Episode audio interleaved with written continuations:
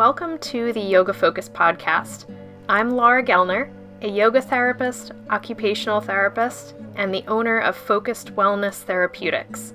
I provide one on one yoga therapy sessions, small group therapeutic yoga, and online education for yoga teachers that is rooted in science. For more information, check out my website, lauragyoga.com.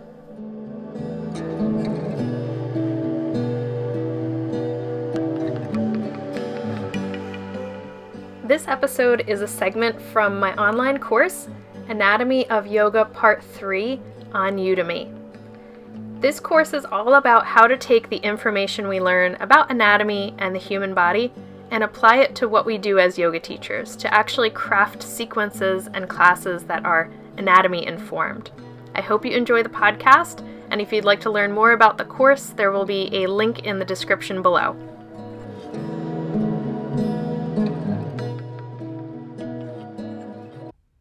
Let's look at the key components that I like to include into an anatomically informed yoga practice when we are considering the endocrine system.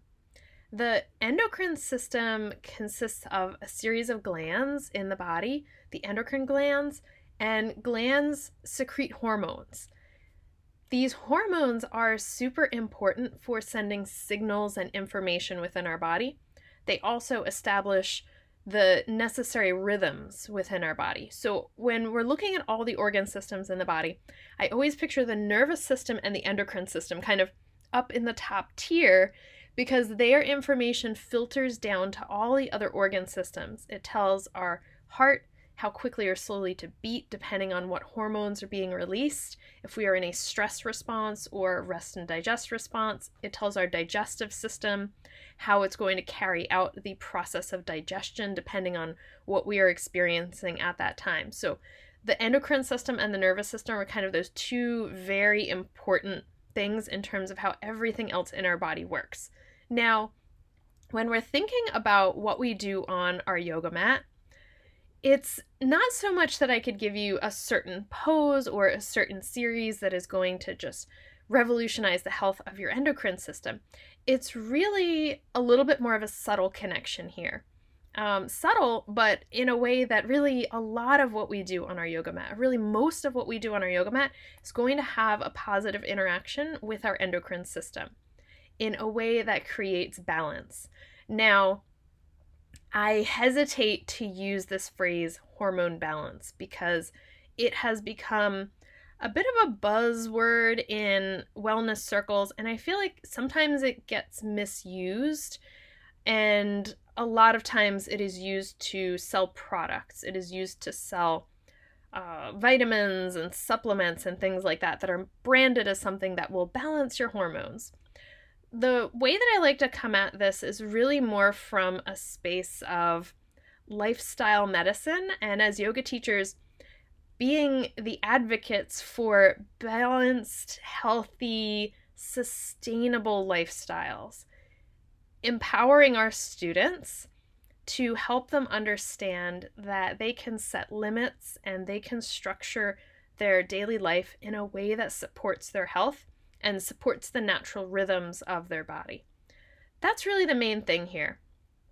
It's not a quick fix. It's not do this one yoga pose and your hormones are all going to be great and fully balanced and everything's going to be wonderful. It's actually quite more in depth than that. It's about finding an overall lifestyle for the duration, right? We're talking about years, not hours here. So, this is a a really involved lifestyle process and it's not something that will happen overnight but it's helping our students to understand that creating balance within their life creating a lifestyle that they feel like really fosters their overall wellness having good routines of eating regularly getting physical activity regularly getting rest and true restorative time um, and having good sleep cycles those are the things that are really going to support our hormones and create good balance within the body in the long term. All right, so number two is talking about time for rest and reset. This is actually the focus that I chose for my particular sequence that I wrote. There's a lot of different ways that you can come at this when you're thinking about the endocrine system. The one that I honed in on was sleep. I love to talk about sleep. And it happens to be one of the podcasts that I put out that has the highest views because there's a lot of people who struggle with sleep and they are looking for information on how to improve the quality of their sleep. It's part of what comes along with living in a society where we tend to overwork and we tend to be overly busy. When we are stuck in sympathetic dominance, it's difficult to go to sleep. The cortisol system can get thrown off where our cortisol does not dip the way that it's supposed to in the evening when we are expected to be going to bed and we're trying to actually feel tired. If you get that feeling of like all of a sudden you're very alert and you're supposed to be going to bed but you're not tired at all, a lot of times that's a signal that your cortisol patterns are off. So, doing things that in a clinical setting, I call it sleep hygiene. I do a lot of education with people on how to improve their sleep patterns. Um, on the yoga mat, I'm going to encourage things like yin and restorative yoga in the evening to do what we were talking about with the nervous system is active relaxation. So if the body's not getting there naturally through your daily patterns, we're going to insert things into your day that are going to help you to unwind. And for me, I have a, a pattern where I will do peppermint tea in the evening, uh, maybe go down onto the floor and do a couple hip stretches, back stretches, or maybe even just be on the floor and just breathe. Just be still for a few minutes and do an internal practice of releasing some of the things that I am thinking about that might keep me awake. So, things that facilitate rest and being able to restore, um, pulling in components of restorative and yin yoga. Number three is talking about sleep hygiene and um, circadian rhythm. One of the things that I like to educate my students about is the importance of sunlight, especially in the winter. Um, especially if somebody has some mood disorders, difficulty with anxiety and depression, difficulty with sleep. Exposure to natural light, sunlight, um, as early as possible in the morning when you wake up or a broad spectrum light in the morning will help the body to reset the hormones so that there is a more natural pattern to when you are ramping up to be awake and productive, and then when you are ramping down to go to sleep and restore. We need that pattern to be pretty strong. You should start to feel tired when you're getting closer to your normal bedtime because that's that hormonal shift of the body being like, okay getting ready for deep sleep, getting ready to restore. Not all sleep is created equal. That's a conversation that I like to have with people as well. Even if you were sleeping eight hours and you're waking up and you still feel tired and you're having difficulty waking up, you may have been sleeping, but it might not have been good quality deep sleep that restored you. So again, we reflect back onto what can we do during the day that will help the body and help the progression of hormones throughout the day to put you into a state where you're going to get more restorative sleep. The other really big thing that I like to talk to people about is their activity level. If you are very sedentary during the day and you're not burning off your energy, um, and if you're not, your day isn't really getting to a peak of activity where you're moving around, you're doing things, your brain is very actively engaged, so you're getting that mental um, energy expulsion um, as well as your physical energy. So, if you're not exercising, you're not doing a, a strenuous yoga practice, a lot of times you are not going to sleep well because you haven't burned off your energy from the day. Your body's like, oh, I'm still, I'm still ready to do things. I, I still want to be engaged. I, I'm not ready to go to bed. So that's an important thing. Making sure, and it doesn't have to be a lot. It doesn't have to be a long time. It might just be 20 minutes of engaging in a, a good yoga flow, of going for a brisk walk, um, maybe going for a little jog, doing some weightlifting, something that is a higher energy output for a period of 20 to 30 minutes toward the morning or the early afternoon. Don't do it too late in the day because it will wake you up. Um, but that energy output is very important to then make you tired later so that you sleep well. Right, number four, my favorite stress management skills. When we want people to have a good balance of hormones in their body, we need to make sure that they are not getting stuck in a stress response, that they are not constantly being bathed in cortisol. Um, and a lot of that is teaching how to manage long term stress. A big component of that is setting boundaries, especially in the modern, modern world. I learned the hard way that if I didn't want my job to take over my life and take all of my available energy, I had to set hard boundaries. I will not work past this time. Um, I will not work late on days when I am supposed to go to yoga. I will not work late on days when I have to go to the gym because I know if I start giving up yoga and exercise, uh, that's when things really go off the rails for me. And that's when I start to feel burnout and stress. So, the key thing that I learned and the key thing that I try to teach people is know the boundaries that you have to set to protect yourself, to protect your energy, to protect your health, and empower your students to also set and uphold those boundaries. It is not easy. Um, I cannot guarantee that you won't feel guilty because I know I, I do still struggle with guilt when I say no to working extra, especially in healthcare. That is a tricky, tricky thing. Um, but I really have to lean back on that idea that I know if I overwork, I will get burnt out and the productivity or the really the quality of what I am able to offer my patients and my students will start to decline and that bothers me more than anything. I I am always interested in doing the highest quality output rather than quantity. But that is a that is a challenge in modern day society, and I can't say that it gets easy, um, but it is so important and so worth it. Identify those ex- that exposure to chronic stress and see where you can set healthy boundaries.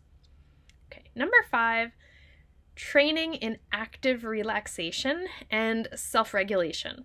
So, when we think back to the nervous system, and I've already mentioned how the nervous system and the endocrine system are kind of at the top, sending information down to all the other organ systems on how to function and why. It's about responding to the demands that are put on us one of the ways that we can balance out when work is demanding, when family life is demanding, when we're working on something that has a deadline that's putting pressure on us, we can use our strategies of active relaxation. And yoga teachers are the ones who are going to teach these things. We don't get this from doctors.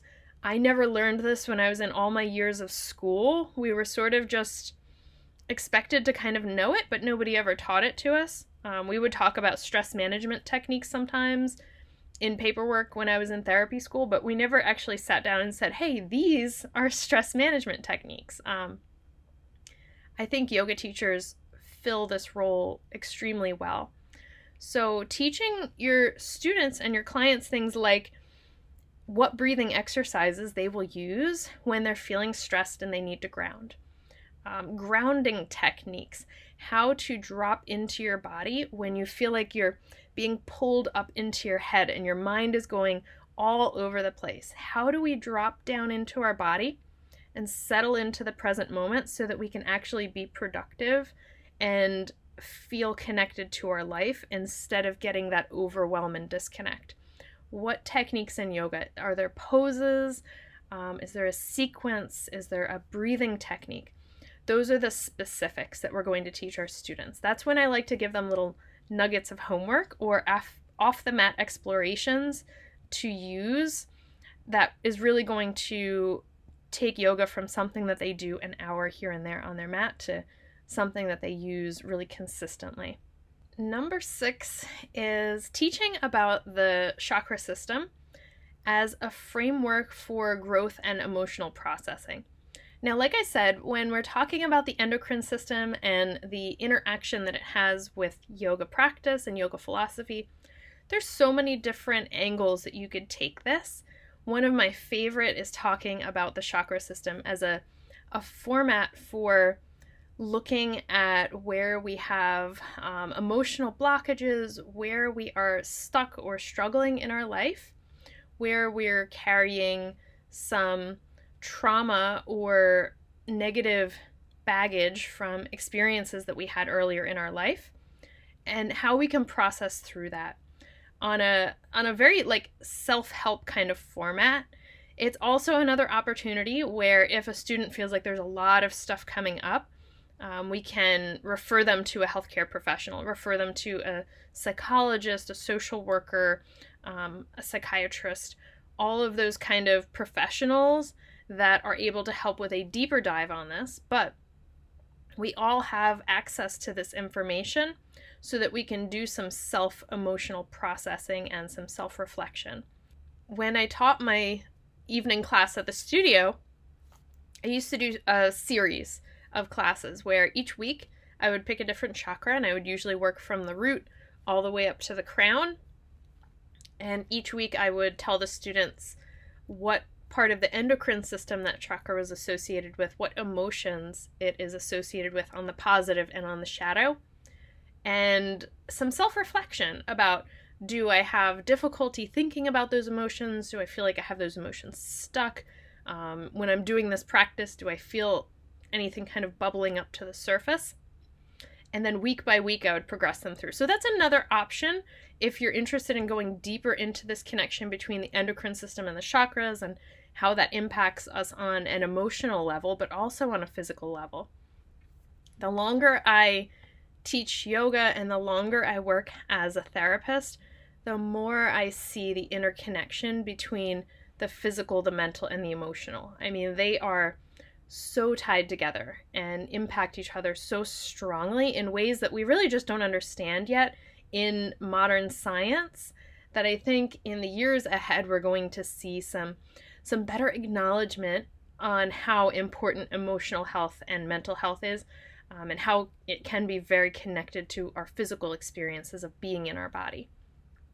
So, there are six different ideas of things that you can pull into your yoga practice and ways that you can structure your class that are informed on the endocrine system and creating this experience of balance and an overall healthy lifestyle. Now, we're going to go ahead and look at how I would actually write out my lesson plan, and carry out a class in this format. Thank you for being here on the Yoga Focus podcast. I'm Laura Gellner. If you would like to stay connected to more yoga resources, you can follow me on Instagram at Laura G Yoga.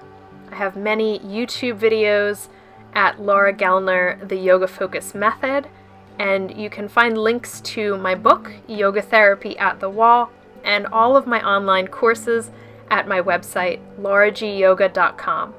Thanks so much for being here.